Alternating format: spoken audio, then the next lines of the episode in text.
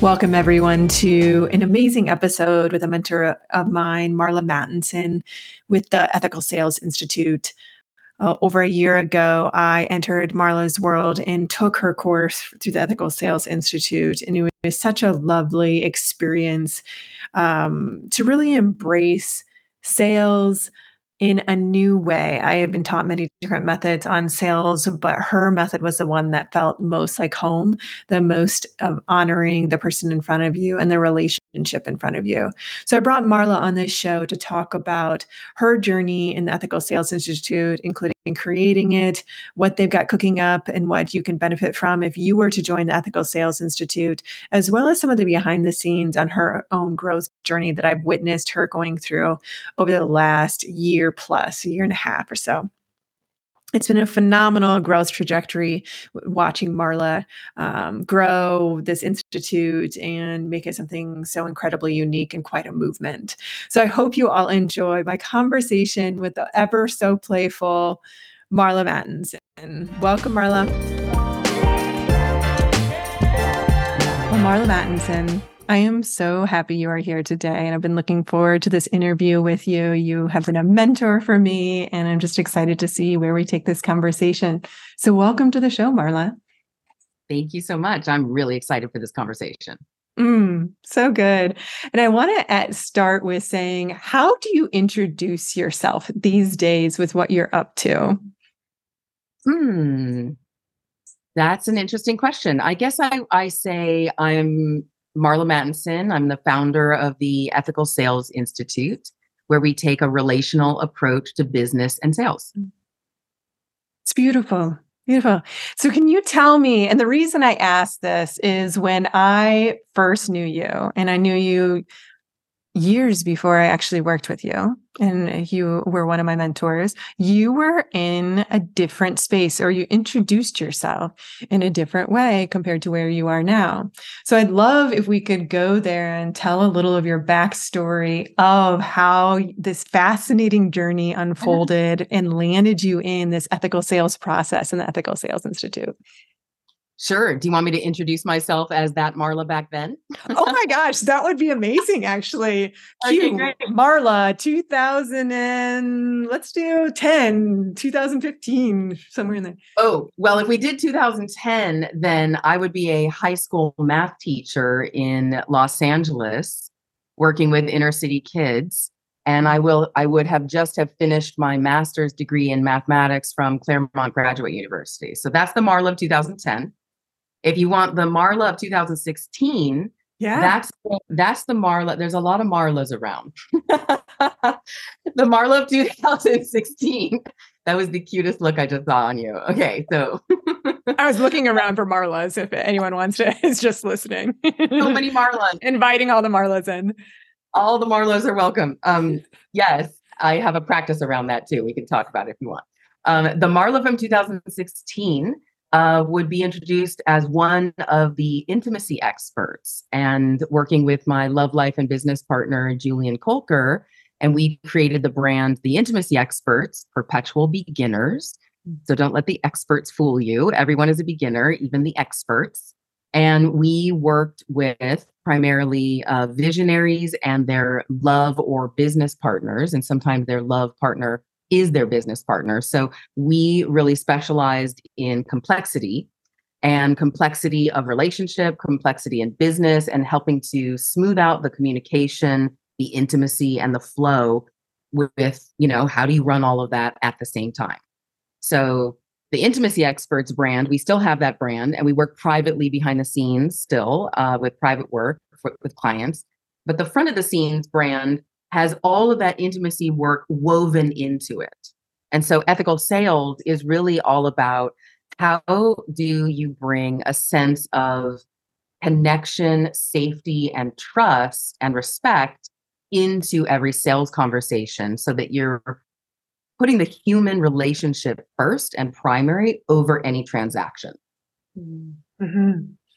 In something that I know about you and how I've experienced you, Marla, is you hold a very loving space, and you can be direct. You can do both. So Intimacy Experts just really felt like you when I first met you.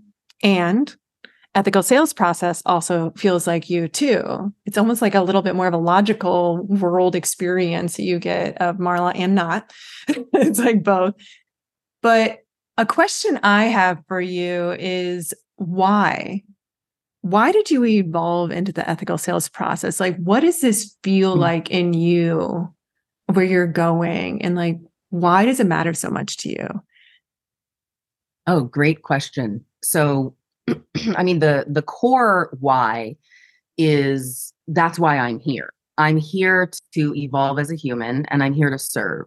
And I'm here to serve in love. And so I listen. I deeply listen beyond my 3D world hearing with my ears. I listen it with a full body experience. And so I'm listening for, you know, is what I'm doing right now exactly the spot? And how is it evolving? And so the ethical sales process that we created and the Ethical Sales Institute was just a natural evolution from working with couples. And so, I mean, the brief background on that is we were doing group couples programs for a while called the Legendary Love Experience, as you know. And one of the things that we did was we wanted to help most of the people that we work with are business owners and entrepreneurs. And so we wanted to teach them how to sell their work in the world while also learning how to sell for us. So I started by creating a small sales training, small group training for people to learn how to sell their work and our work at the same time with our principles of intimacy. And then that evolved into just a straight sales training, because I used to only teach private clients how to sell and how to sell in high integrity and how to sell in the way that I've been selling for years.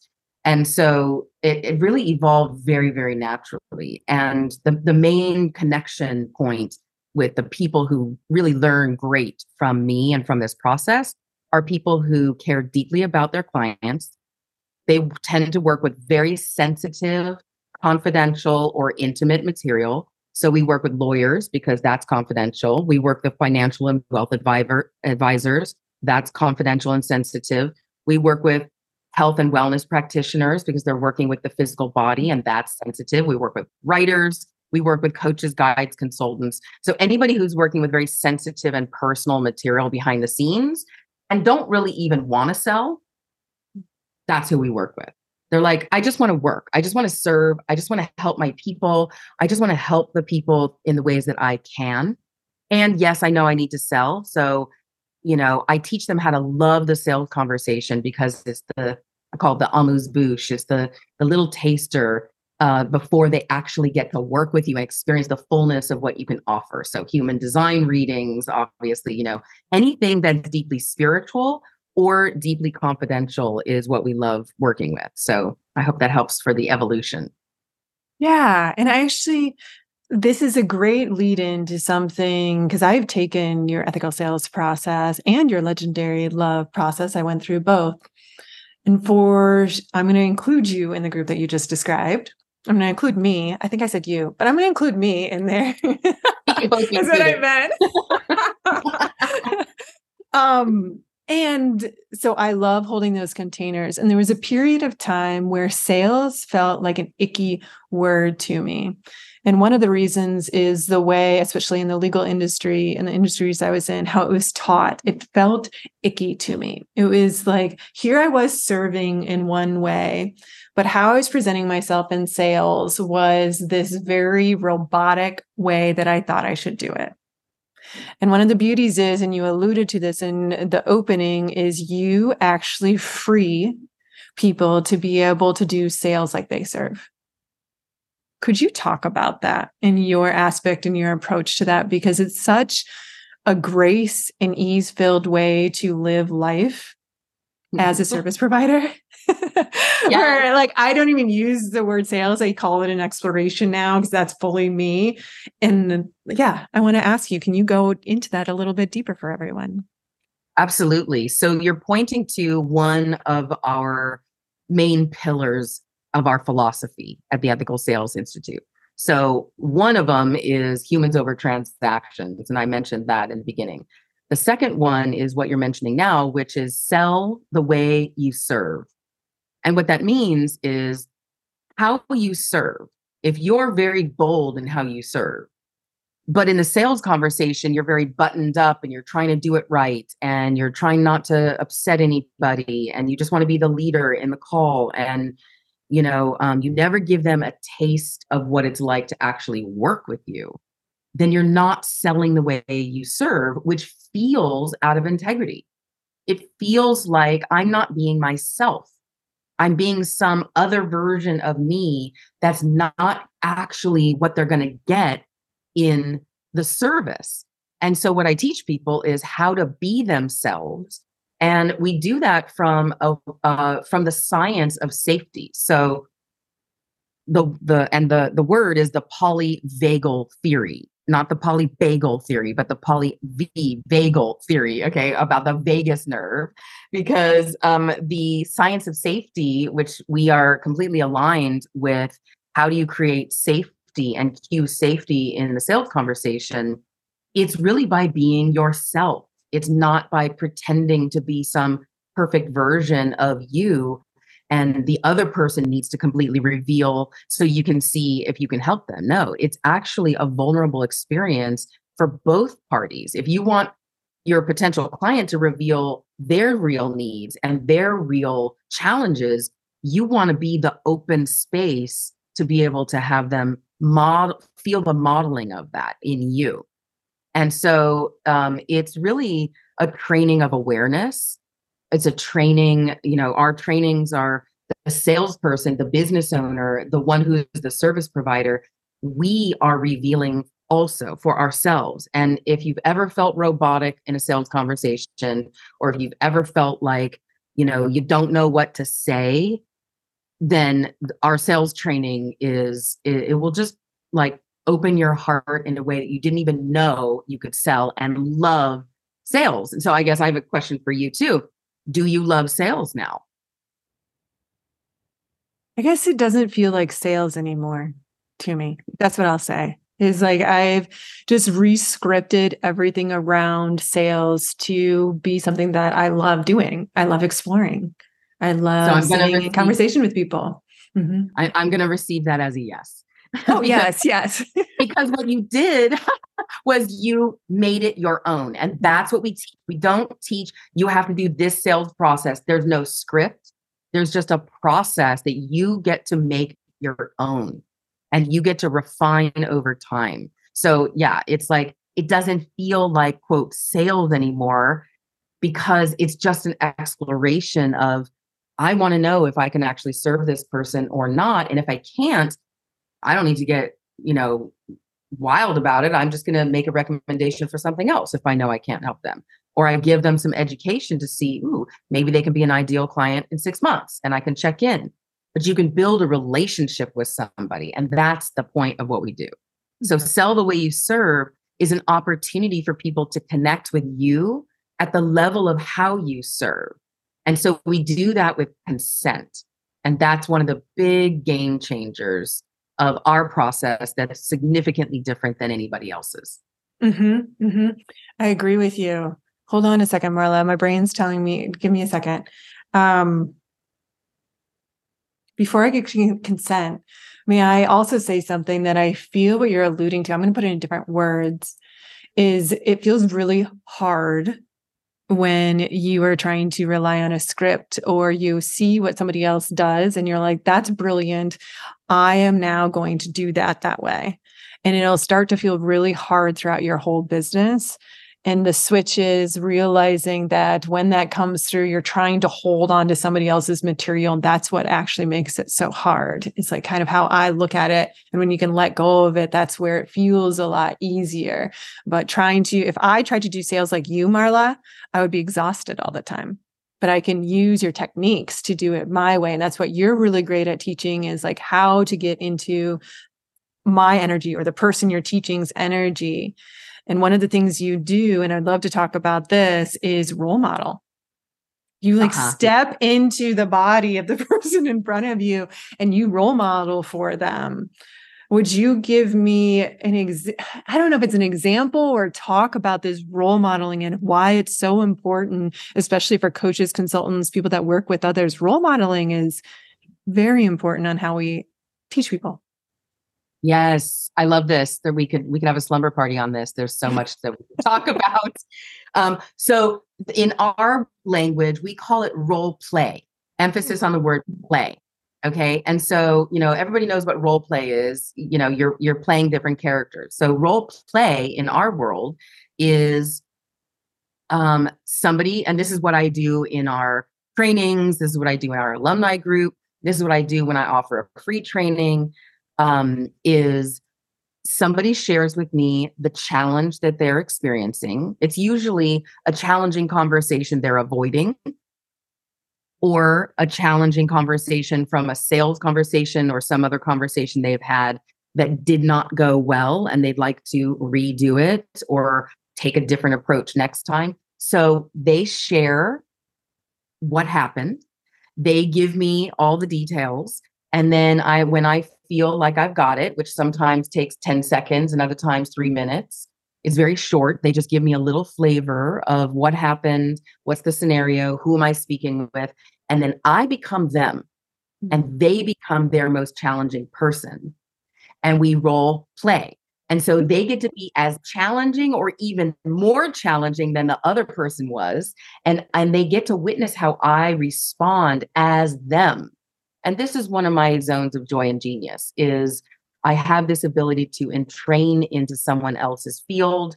And I learned that when I was a body worker in my early 20s, when we did entrainment, where we did walking behind other people in a circle, and you would entrain into how that person was moving. So if they swung their left arm, but their right arm stayed to their side while they were walking, we'd literally walk around in a circle, and people would be on the outside of the circle. And you can feel what's happening inside of somebody's body by walking the way they walk. And so that was part of my training of how to feel into somebody else's experience of life. And I would be like, oh, my right hip feels tight. And I make it about me. Oh, my stomach feels kind of tight. And I'm noticing that my heart feels a little closed down. And then the other person, we would debrief, and they realized that's exactly what they were feeling. So that was the beginning of how I learned how to entrain into somebody. So as a body worker, most people that go through body work training have some kind of an experience like that if they go through advanced trainings. And so I bring that into the role play, where I become you and you get to be your challenging person. And I become you in a way that is just a little beyond what you normally would do or say. So I stretch it to have you have access to words you might not use, to a tone that feels just a little more bold or a little more soft or a little more compassionate or a little bit more probing, whatever the stretch is. And sometimes we do multiple, and I'll say, okay, let's shake that off. Let's do another one. They come at me with something else. And so how I respond is very much like Tai Chi.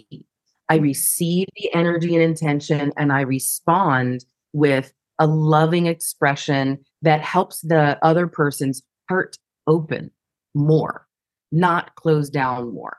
And that is a way that I get to serve, and the other person gets to experience, oh, I never even thought to respond that way. That never occurred to me that I could say something like that. And then when they try it, and this happens over and over in our alumni group, people try it, they try it on, and it works. And it's shocking to them how simple it is when you just have one little tiny shift to the left. And then boom, it opens up all these doors for real intimacy to happen, which is just that both parties get to feel unguarded and lowering their defenses. So thank you for asking about role play. It's one of my absolute favorite things. I love it. Yeah. And I actually, may I go in this a little bit further with you and dissect and talk about this, maybe a little from a woo perspective? I feel when I role play with others, or I give them language, or I let them feel into a new way, it's not necessarily that I'm dropping in the words for them to say, although that could be it. It's more that I'm giving them a higher vibrational experience or a higher evolved sense of being that they feel in the role play that creates this. And there's words, yes, but there's something else going on. Do you agree with me? Yeah, you're smiling. She's giving me a huge smile, everyone, which I always love seeing from Marla. But there's something about that where I say, don't, yeah. Now she's got her play stick. I can't remember what those are called, but I love them so much. Ben fell in love with those too. It's my rainbow celebration stick. Celebration stick, yes. But there's, and I always say this to whoever I'm working with, is don't grasp the words. Grasp what happens to you when you are receiving the words through me or the feeling of the words, because I feel it's just this feeling that you are putting them into where it can reconfigure them. Yes. What's your take on that? Yeah.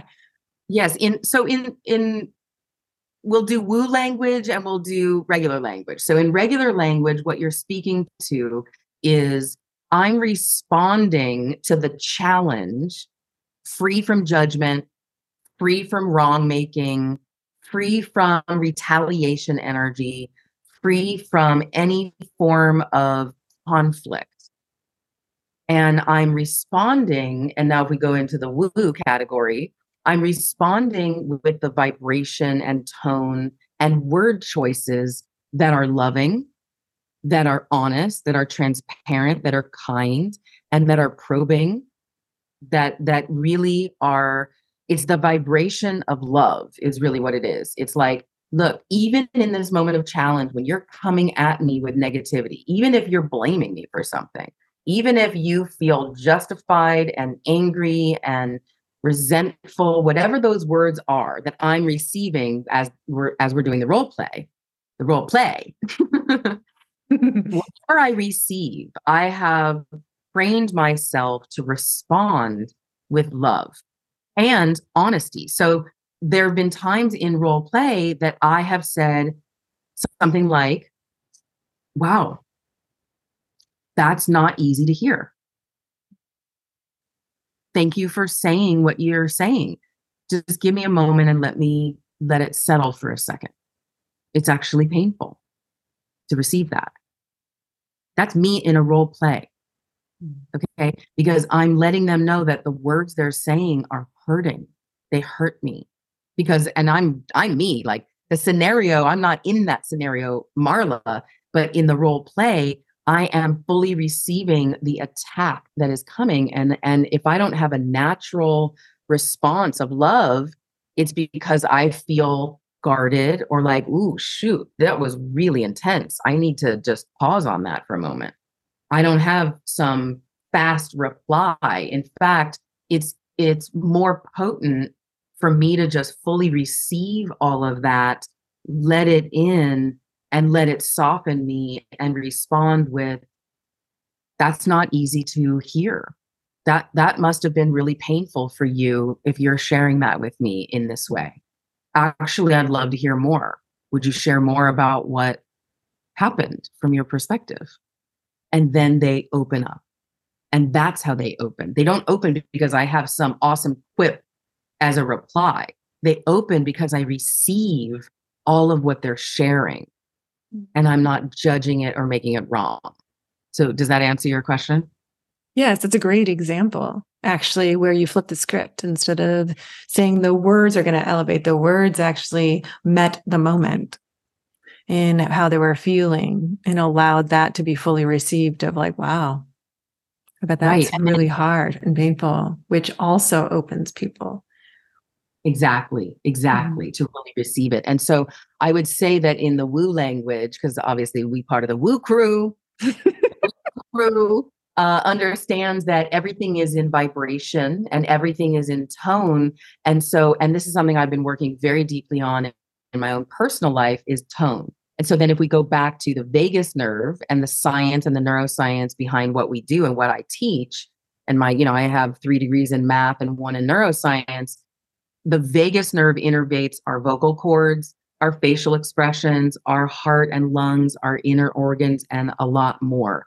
And And what happens with our tone of voice is when we're in a mobilized fear state of fight or flight, what happens is our tone of voice changes. It changes. I literally hear my mom's tone of voice coming through me. That's usually my go-to. And it's not pleasant. It's the unpleasant aspects of my mom. My mom also has really awesome aspects of her tone, but the unpleasant kind I inherited. And so when I speak from that location, it's really hard to hear. And so part of the training is recognizing how you're speaking and listening to your own voice and tone of voice while you're in an activated state. And so one way to practice that is the next time you get angry, upset, resentful, hurt, frustrated, speak into a voice note recorder, all the ugliness, take a break, and then go for a walk and listen to your own tone of voice. You will be shocked at how unpleasant your own tone of voice is. It'll be hard to listen to. And that's the first practice, is have compassion for your own tone of voice when you're activated. And that's what brings us closer to be able to have a loving tone of voice in those moments. And even if you can't, I'll just say one last thing about this. Sometimes, like with Julian, my partner, I cannot change my tone of voice in the moment.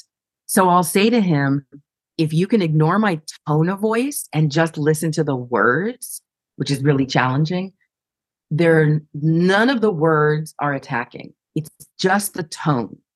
So if you can mute the tone and listen to the words, then we can move through this, right? Because I don't have the ability right now to change my tone of voice. So we work with this in lots of different playful ways behind the scenes, but it's really a very beautiful and deep practice once you really understand that vocal tone is something that you can work with and you can change even in those activated states. Yes. And it's a huge indicator on others too. I just did this last night with Ben, Marla, too, because I was saying something and I can't remember what he was doing. And I was like, well, I know that's what you want to do. And I was like, and will you please ignore, I have a sensation of doubt coming up. But it was like, ignore what I'm saying now. This is all for me and not for you. And it was really interesting to do that. And I'm going to shift a little bit here with tone of voice, because tone of voice also communicates to the people in front of us where we are at. And one of the things that I've watched you evolve through is speaking a lot more, allowing yourself to be seen in a much grander and bigger way. And the reason this little bridge I'm creating comes up is I have talked to somebody and I remember having a human design, and they said that people resonate, you communicate through the tone of your voice more than the words you say. And he's like, when you speak from your chest, people are with you and they're resonating with you. When you speak from your throat, you make a point and you go up to your throat. And if you get up in the nasal, they're like, no one's listening to you. So it's something I play with on stage, where I go through tone a lot to get my points across, to connect deeply with people, to do it. What is this journey? All of that is to say, I would love to ask you about your journey on your expression. And when it felt like to me, but I'd be interested to hear from you, when you started the ethical sales process, something lit like a fire under you, and you just started talking and sharing and being more out there than I've ever seen you before. And it has been delightful. What has it been like for you? Thank you. Well, it has been quite a journey, I'll tell you. And I'm still on it. I am still evolving, of course, always arriving, never arrived is one of our sayings. So I would say that I used to be terrified of being seen and being witnessed. I am, and in the past, I've been much more comfortable behind the scenes. I made an entire career about being behind the scenes. I'm known for helping very powerful thought leaders, celebrities, and powerful humans with their intimate material behind the scenes. I was literally a doula helping women through labor and delivery and postpartum in my early 20s and into my 30s. And I worked primarily with thought leaders and celebrities because I can connect with anybody and not put anybody on a pedestal. And yet I didn't want to be the visible one in the front. And the terror that I would feel from being celebrated or recognized was crippling. And most people don't know that about me because I don't present that way. I present very competent, very confident, very open, and I am. All that's true. And the shadow side of that was very much fear of being punished, fear of being made wrong or discredited in some way. And through my own personal growth and evolution journey of, you know, I've been sitting Vipassana meditation for 20 years. This is actually my 20th year. I started in 2003 and I'm going for my 21st sit in November this year. And that technique taught me how to be present with what is without needing to change it. And then learning how to serve and really put the focus on client results, really putting all, I talk about the flashlight and how the flashlight shines in one direction. And when you're a coach, a guide, a lawyer, when you are a service provider, the flashlight shines in one direction on the client. And even when you're expressing, it's in service of the client. And so you being your best self is in service of the client. And so I learned how to put the flashlight really on client results and student and participant results and leaning all in there. And when I did that, a number of things happened. Number one, I started doing reflections with former clients about what's the one grain of sand or a whole beach full of negativity that you still hold in your heart in any way or your mind towards me or our work together. So I had very deep reflective conversations with past clients to receive not the positive things, only the negative. And then I watched all those recordings and I looked for the through lines of what's common between all of these. And I allowed that to soften me and help me make changes and help me make shifts. And so when I did that, combined with my spiritual growth and evolution work, which is primarily Vipassana meditation and Paul Selig, S-E-L-I-G, Paul Selig, and he's a conscious channel who's channeled 12 books word for word with no edits. The channels that come through him from the guides have been guiding me in my life in that tone, in that vibration of we are all in this together, essentially. And so all of that to say that I don't have the fear of being seen anymore. That has vanished, which doesn't mean I don't have fear arise or contraction arise or tension arise. It means that I, in general, feel very loved and supported and guided. I don't feel the need to push or pressure or persuade anyone for any reason. I really am living in trust, and I know that I am a good steward of the vision that's flowing through me, and I'm doing it in service of all, including me. And so it's evolving in a really beautiful way, and it's uplifting and uplifting others along the way. And I'm like living my life in awe, and it is a strange, wonderful experience that I'm like, what's happening today? What's on the docket today? You know, and, you know, just last night I was speaking with a friend of mine that I met through a coaching program I'm in. 'Cause I always have multiple coaches and guides. And he genuinely said to me, I just want you to know, I'm here for you. If you have any questions, like, don't wait, just reach out. I want to help you with what you're doing. And he is an amazing entrepreneur with incredibly successful businesses and service in multiple countries. And I cried because to receive guidance that I'm not paying for, you know, like, how can we just help each other as humans to just uplift in that moment, you know, and when you really meet another person that you want to genuinely support, do you do it? Or do you make them get into a contract with you? And so I have been shifting and growing and evolving in so many different ways that I feel confident in the service that I'm providing. So the fears have really dissolved in terms of being visible. That was a long answer to your beautiful question about expression. I really loved all pieces of it too. I enjoy hearing that. And now I'm curious if you'd be willing to talk about this dynamic of meeting people, whether they're in a contract with you or not, and realizing that we're helping people. And one of the things I've felt this firmly and then trying to figure it out for myself is also another, like I felt it firmly and knowing these lines has been interesting. And I went to an outdoor conference the other week, and they live and breathe it very deeply, where they work with each other. And a lot of times there's no paid agreements, but they're very deep into advocacy and trying to get everyone to have a voice and moving things forward. And it was just really fascinating to see, where in the business world I came from, it's all basically I'll give you once there's an agreement in the big scope of things. And I think there's space to also give without a contract.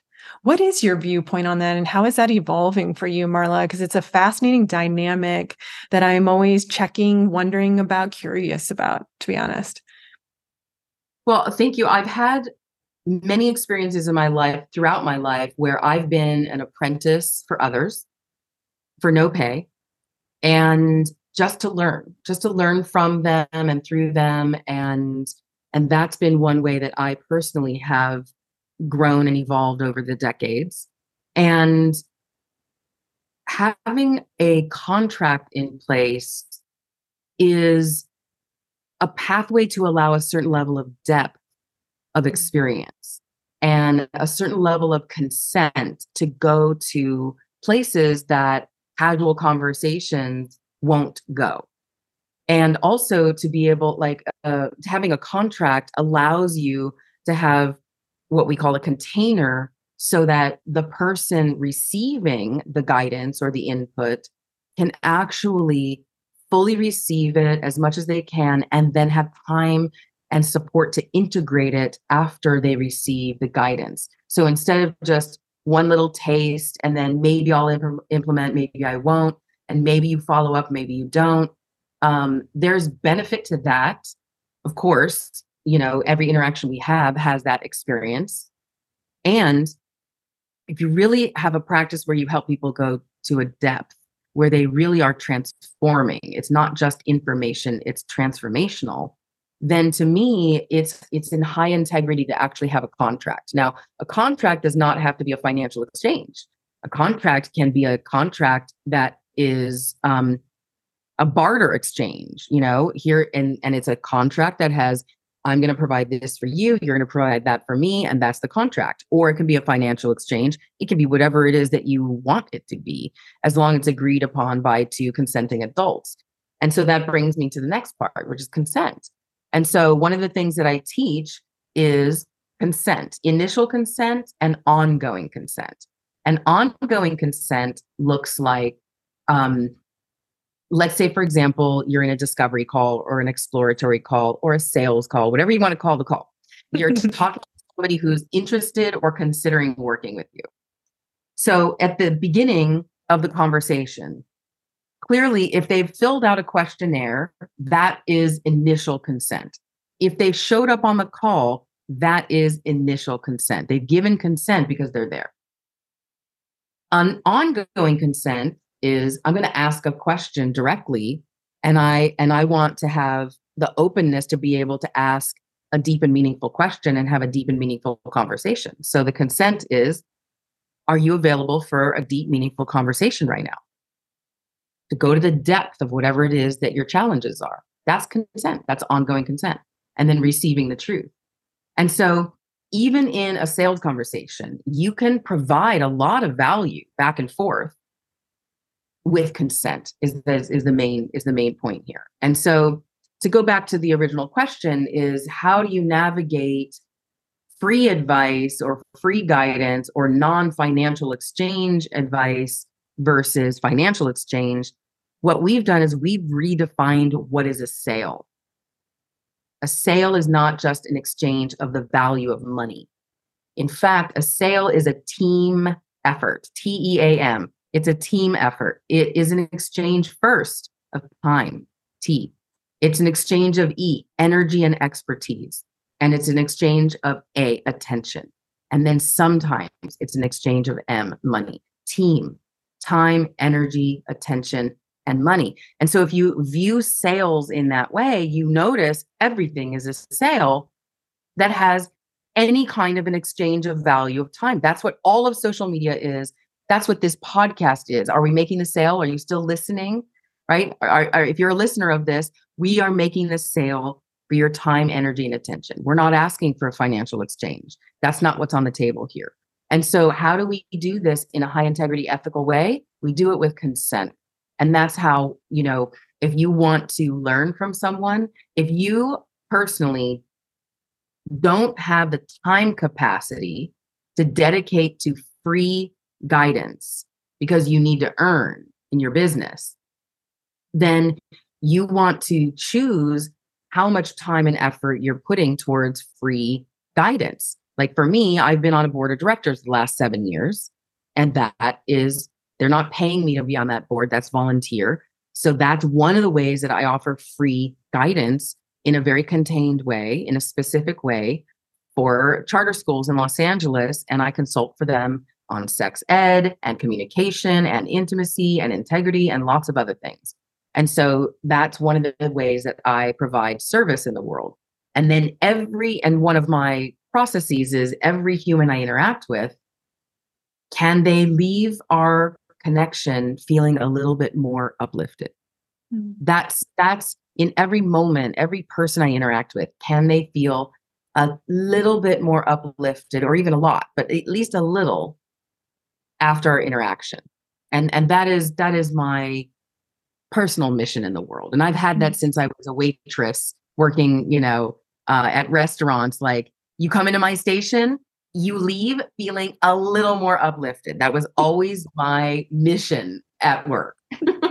Yeah, I think that's beautiful, because people will comment on the fact that when I see people with great earrings, or I give compliments out to waitresses or waiters and just very random people, I'm doing the same thing that you're talking about, that is sales, just with interacting when I'm doing checkout, right? It's just a philosophy to live by, is what I feel for myself as well.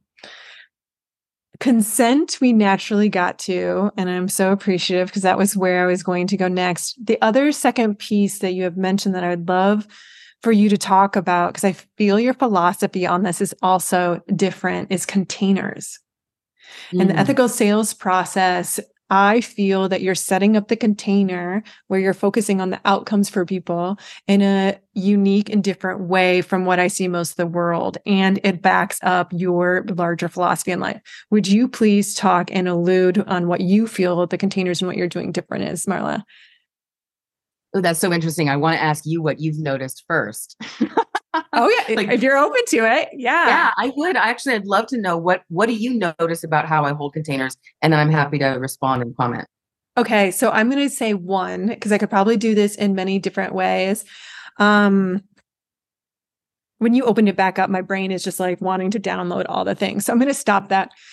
The thing that I found was interesting. I have to be very clear. It's like, oh, here's 5 things now. One of them is, you're like, come through the ethical sales process. You may not have the financial results by the end of I want to say it's an 8-week process. Do I have that right, Marla? 8 weeks.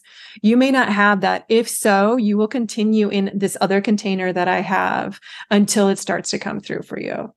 And the way I take that is, that's one way to create a container, honoring the fact that humans digest information at different levels. They are able to integrate at different times. Sometimes it takes people longer, shorter.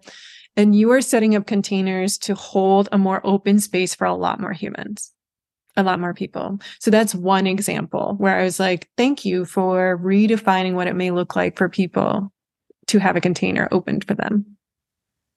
Okay, I love that. So you're speaking to my desire for having safe containers. And safe containers means, and I am fiercely protective of my containers. And I hope you can hear that in my tone of voice. Mama Bear coming out. Right. Mama Bear is here. Yes, and I'll show you. Mama Bear is here.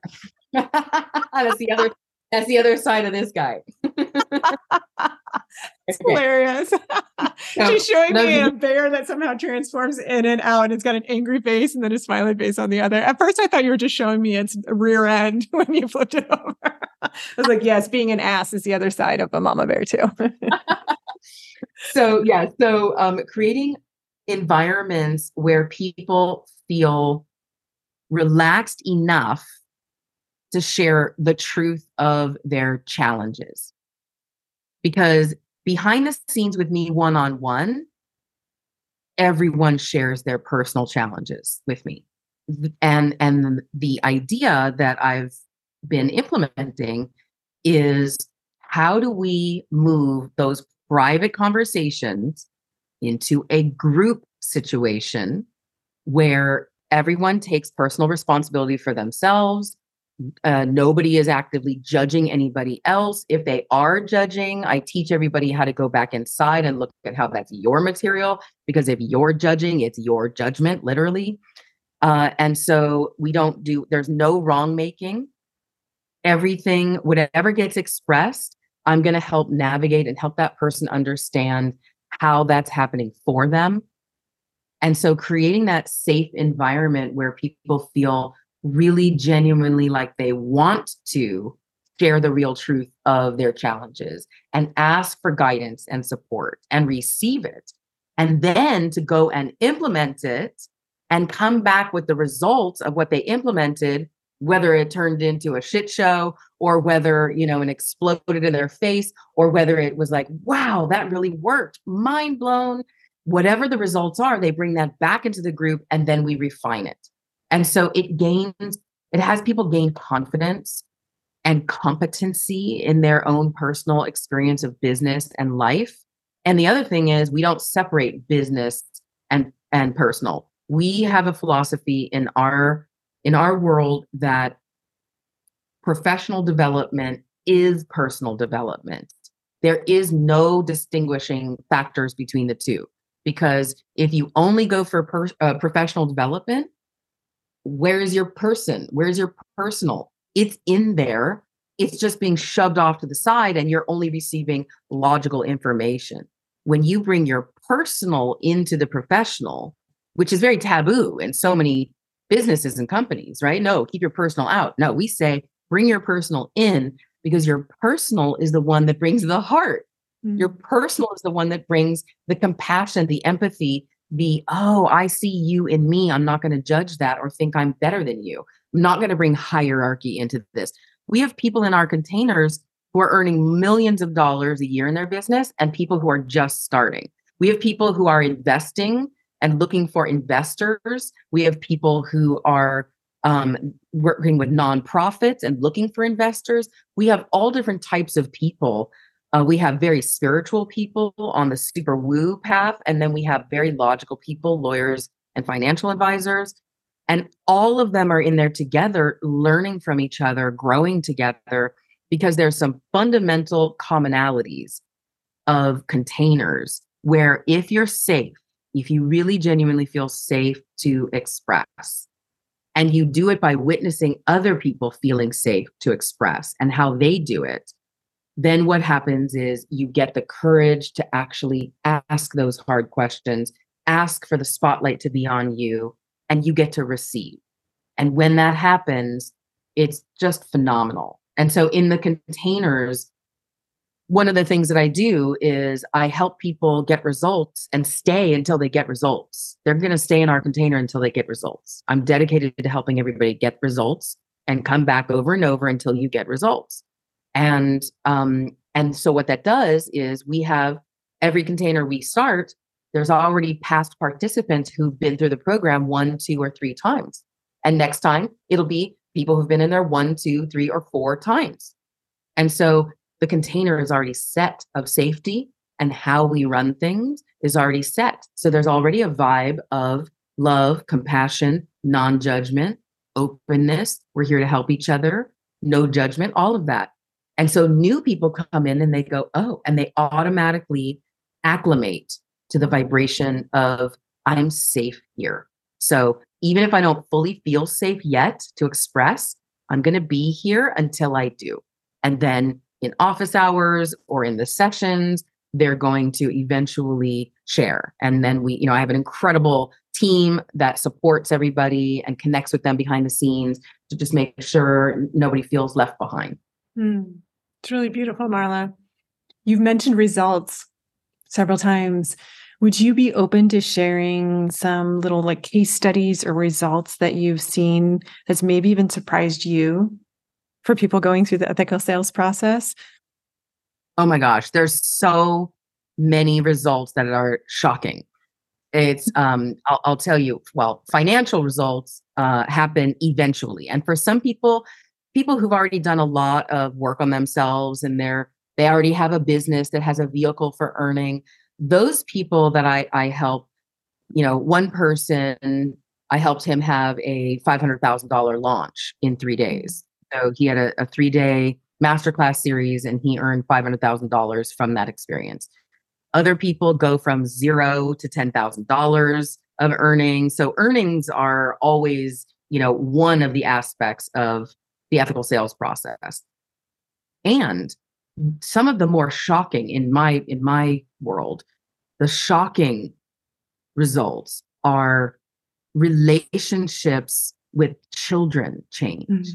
How people relate with their children and their partners and their animals, their furry friends, all of those things start changing. They start putting the person above the transaction. So every day in our lives, like if you want to make tea in the morning or coffee, that's a transaction. You're making tea.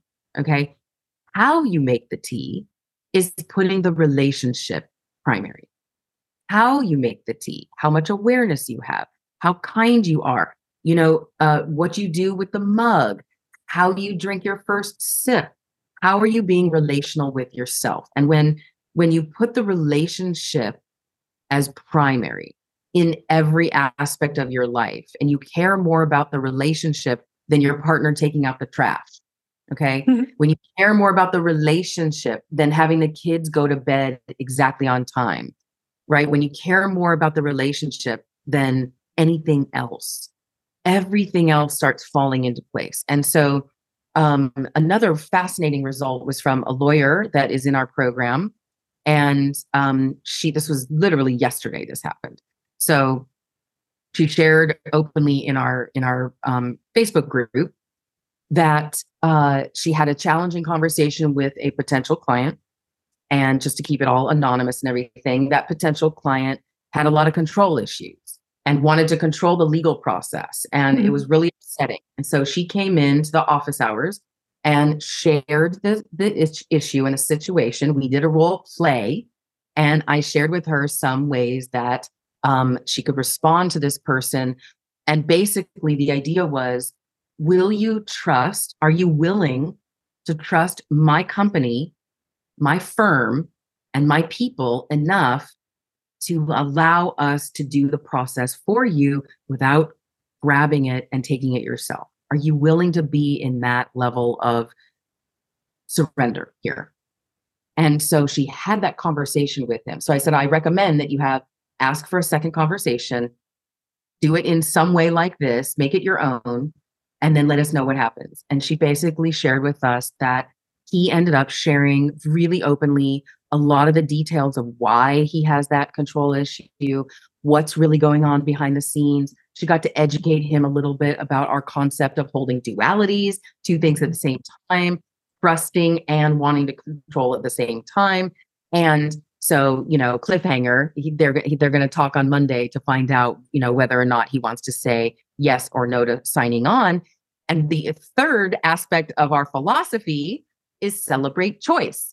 So we have humans over transactions, sell the way you serve, and celebrate choice. And celebrate choice is what she's practicing, which is, she said, I genuinely feel released and relaxed around whether or not he says yes or no. If he says yes, I know now because of the sales conversation, he will follow through because I will remind him of the sales conversation that he agreed to this. And if he says no, I'm going to be so grateful because that means he won't be able to do that. So he needs to find somebody else. So it's a win-win scenario in any case. And that's what we teach, a win-win-win scenario, win for the client, win for the salesperson or the business owner, and win for the company, right? Because if you allow somebody into your company who is going to take the reins and try to control, then it's going to be a nightmare in the fulfillment. And so she knows that, and she now knows how to set a boundary of love with compassion, kindness, and structure to say there's criteria for you to sit, for you to be able to be a client for us. And here's the criteria. You need to be able to surrender into our process. And if you can't, then we're not a good match. And if you can, I would love to serve you. So those are some of the really surprising and beautiful results that just remind me of why I do this work in the world. And the financial results, in my opinion, are secondary. They always come. It's just a matter of how long that's going to take for people to really fully be in their zone of joy and genius and allow their real self to come into the sales conversation and not some masked version of who they are, their real self. And that's what I teach you, how to bring your real self into the sales conversation.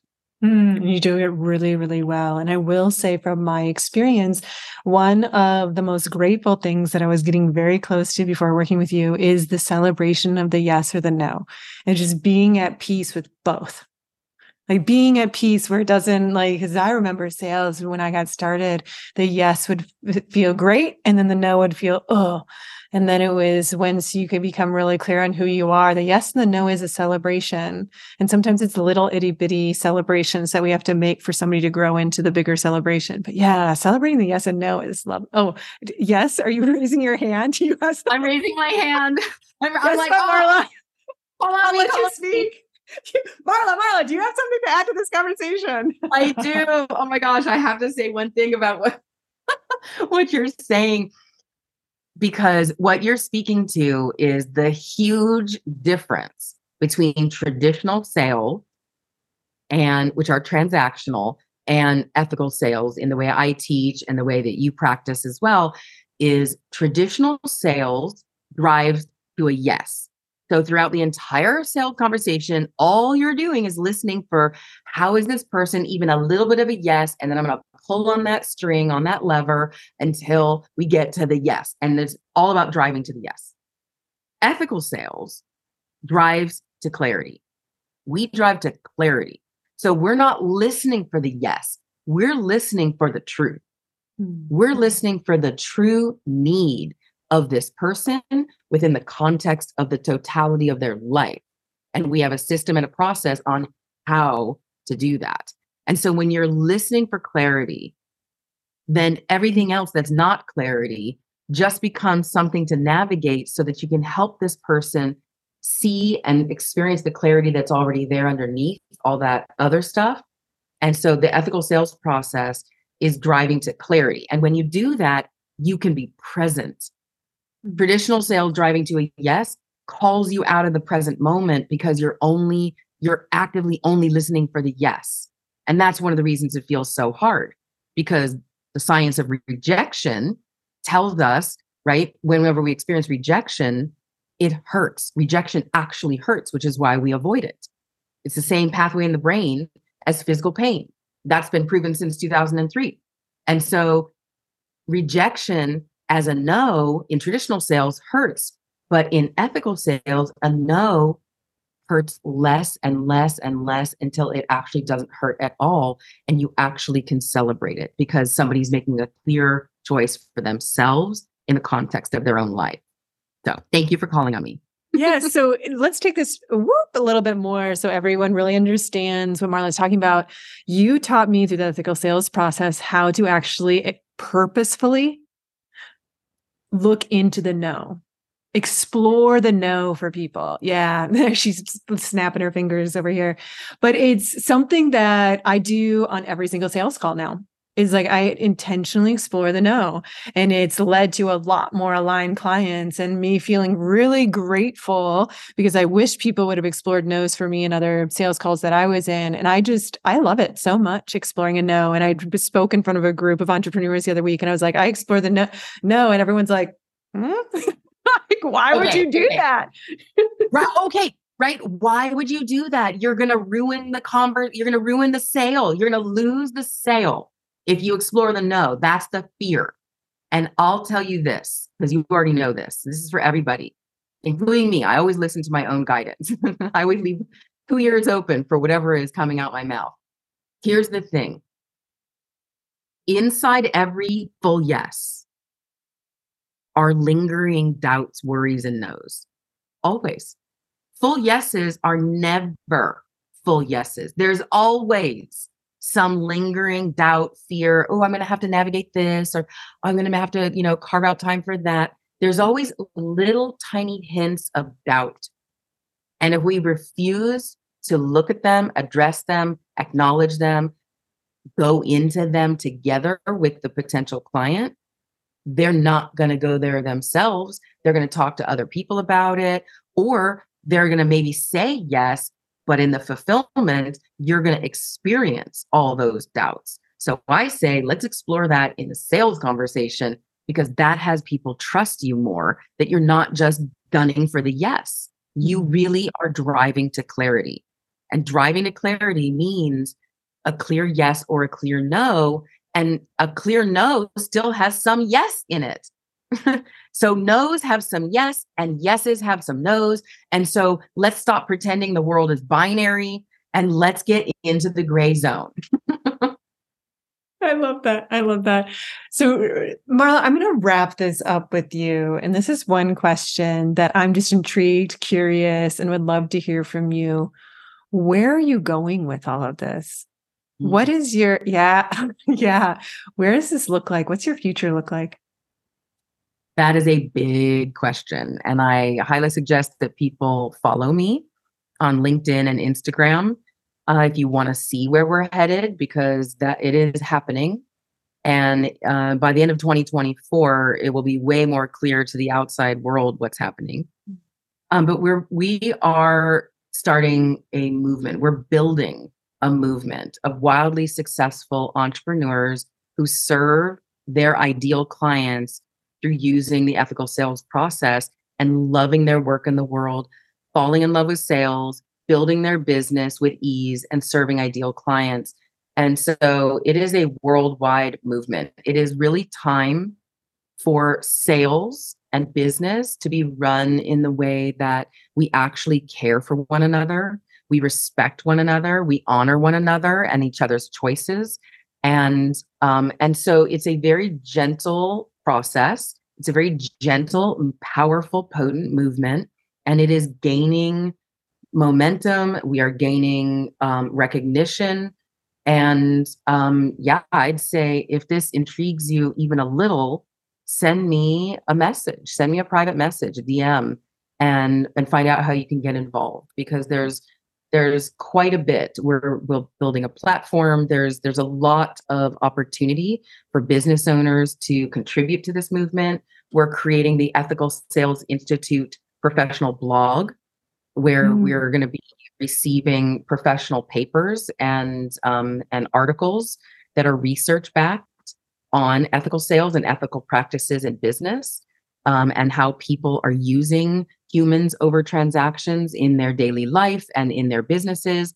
So there's lots of room for everyone who's listening to contribute and to learn and grow together. So we're really building a worldwide movement that is really a culmination of my life's work and the life's work of my team.